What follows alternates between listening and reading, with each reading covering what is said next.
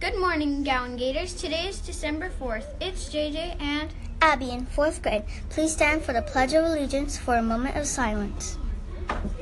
for lunch we are having spicy ranch, totally stuffed sandwiches, and holiday fruit, fruity sidekicks.